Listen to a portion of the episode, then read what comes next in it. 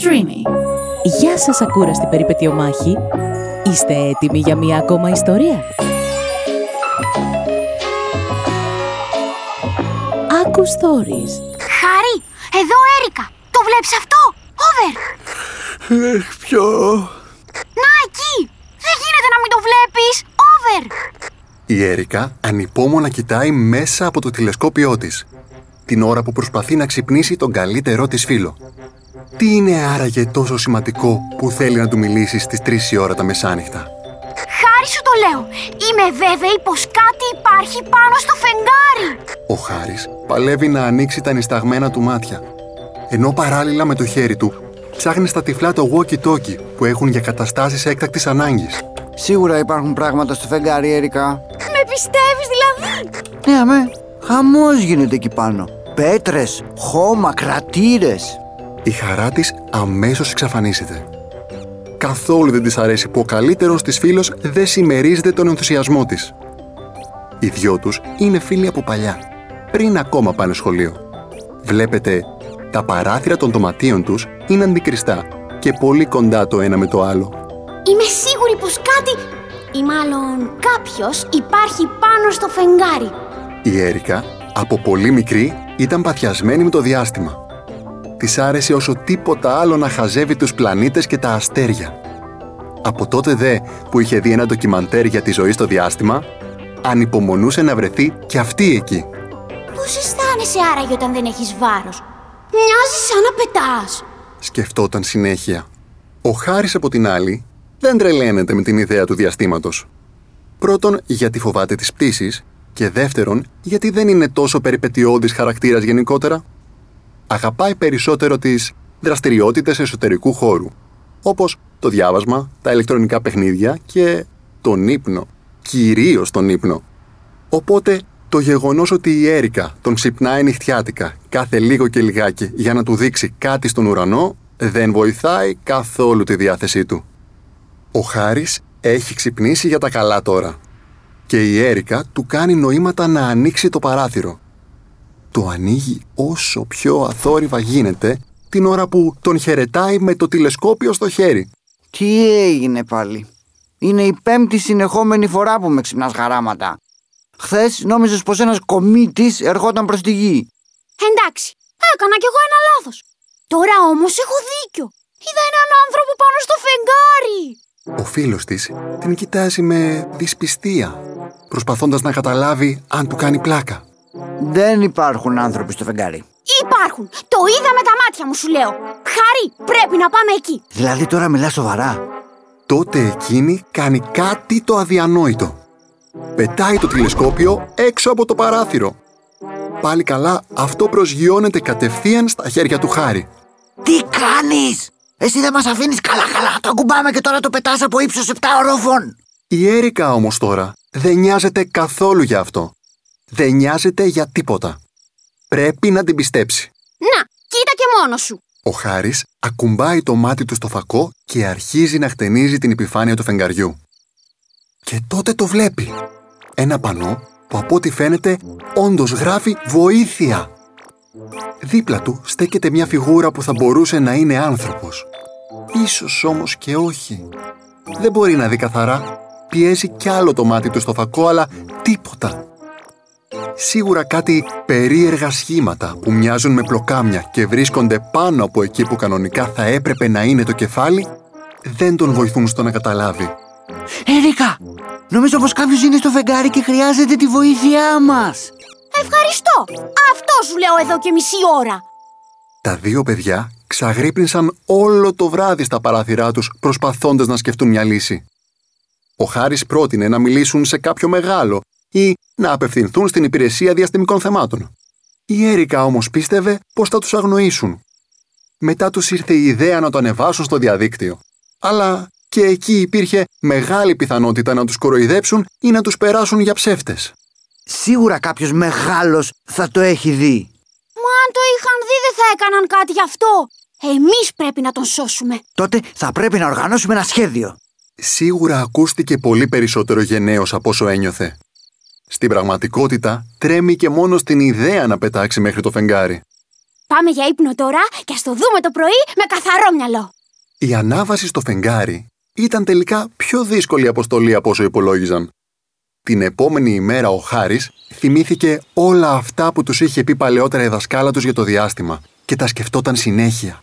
Δεν μπορείς να πας με αεροπλάνο μόνο με διαστημόπλιο. Για να σε αφήσουν να μπεις στο διαστημόπλιο θα πρέπει πρώτα να μεγαλώσεις και να πας σε πολλά σχολεία και μετά να πας σε μια NASA που έχει τα εισιτήρια και τότε γίνεσαι αστροναύτης. Και τότε και μόνο τότε μπορείς να πας στο διάστημα. Φυσικά και θυμάται με ακρίβεια όλες τις λεπτομέρειες. Η αλήθεια είναι ότι είχε χαρεί πολύ όταν τα είχε ακούσει για πρώτη φορά. Θα αναρωτιέστε γιατί, μα αφού θα γλίτωνε το μακρινό ταξίδι σίγουρα για αρκετά χρόνια ακόμα. Η Έρικα όμως γίνεται όλο και περισσότερο απαρηγόρητη όση ώρα ακούει τα λογικά επιχειρήματα του Χάρη. Αμάν, Χάρη, σταμάτα να είσαι πια τόσο λογικός. Κάποιες φορές θα πρέπει πρώτα να πράττουμε και μετά να σκεφτόμαστε. Είμαι σίγουρος πως δεν είναι αυτή η σειρά των πραγμάτων. Όμως εκεί, κάπου πάνω στην κουβέντα, της έρχεται μια νέα ιδέα. Χάρη, δεν σκεφτήκαμε τον Δόκτωρ Νέφιους. Με το που είπε αυτό το όνομα, όλο της το πρόσωπο φώτισε από χαρά. Ο Δόκτωρ Νέφιους είναι ο αγαπημένος της αστροναύτης και εφευρέτης. Έχει πάει τουλάχιστον έξι φορές στο φεγγάρι. Μένει κοντά τους και είναι πολύ ευγενικός μαζί τους όποτε τους συναντάει. Χωρίς να χάσουν χρόνο, ξεκινούν για το σπίτι του. Μετά από λίγο περπάτημα, φτάνουν στην είσοδο του σπιτιού. Σταματούν, χτυπούν το κουδούνι και μετά σιωπή. Μήπως δεν μας άκουσαν; Αναρωτιέται ο Χάρης. Αλλά η Έρικα θέλει να περιμένει λίγο ακόμα. Μετά από λίγο η πόρτα ανοίγει από μόνη της και μπαίνουν μέσα. Το σπίτι είναι πραγματικά τεράστιο. Τριγύρω τους υπάρχουν παντού στολές αστροναυτών, χάρτες του γαλαξία, τηλεσκόπια διαφόρων μεγεθών και μία διαστημική κάψουλα. Η Έρικα είναι τόσο ενθουσιασμένη που δεν ξέρει πού να πρωτοκοιτάξει. Ξαφνικά ένας άντρας εμφανίζεται μπροστά τους. Είναι ο ίδιος ο Δόκτωρ Νέφιους. Παιδιά μου, πώς και από εδώ τέτοια ώρα; Η Έρικα δεν μπορεί να σχηματίσει ούτε μία λέξη από τη χαρά της. Οπότε ο Χάρης αναλαμβάνει την κατάσταση. Δόκτωρ Νεφιούς, ήρθαμε εδώ γιατί χρειαζόμαστε τη βοήθειά σας. Η Έρικα και εγώ είδαμε με το τηλεσκόπιό μας ένα πανό στο φεγγάρι που έγραφε βοήθεια. Πρέπει να μας βοηθήσετε να πάμε στο φεγγάρι. Συγγνώμη, τι, ποιος έβαλε πανό στο φεγγάρι; Ο Χάρης γυρνάει προς τα πάνω τις κόρες των ματιών του και επαναλαμβάνει αργά, έτσι ώστε ο Δόκτωρ Νέφιους να καταλάβει την κάθε του λέξη. Δεν ξέρουμε ποιος, αλλά ζητάει βοήθεια.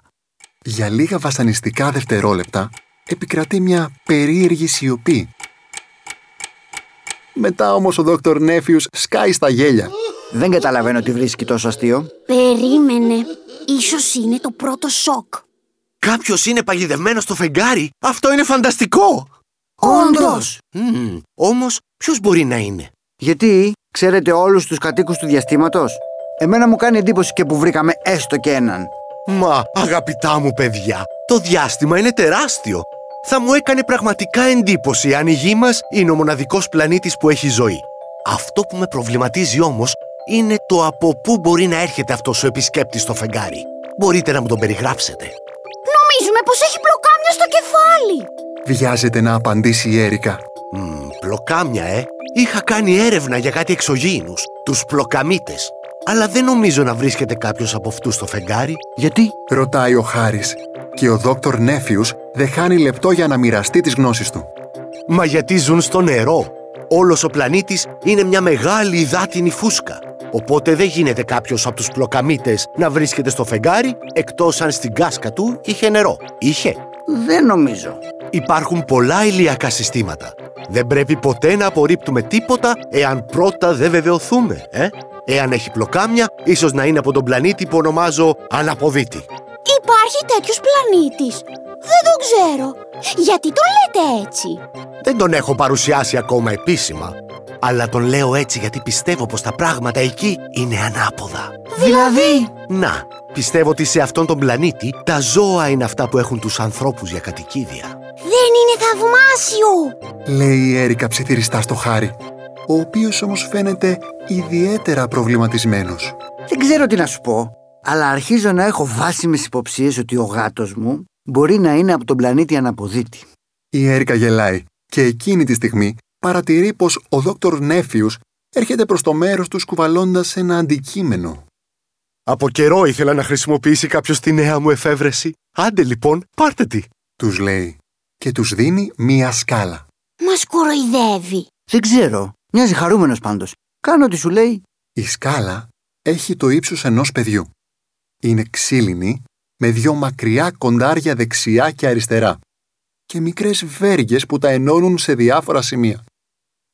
Ο δόκτωρ Νέφιους πρόλαβε να φύγει από το δωμάτιο προτού να έχουν την ευκαιρία να ρωτήσουν το οτιδήποτε.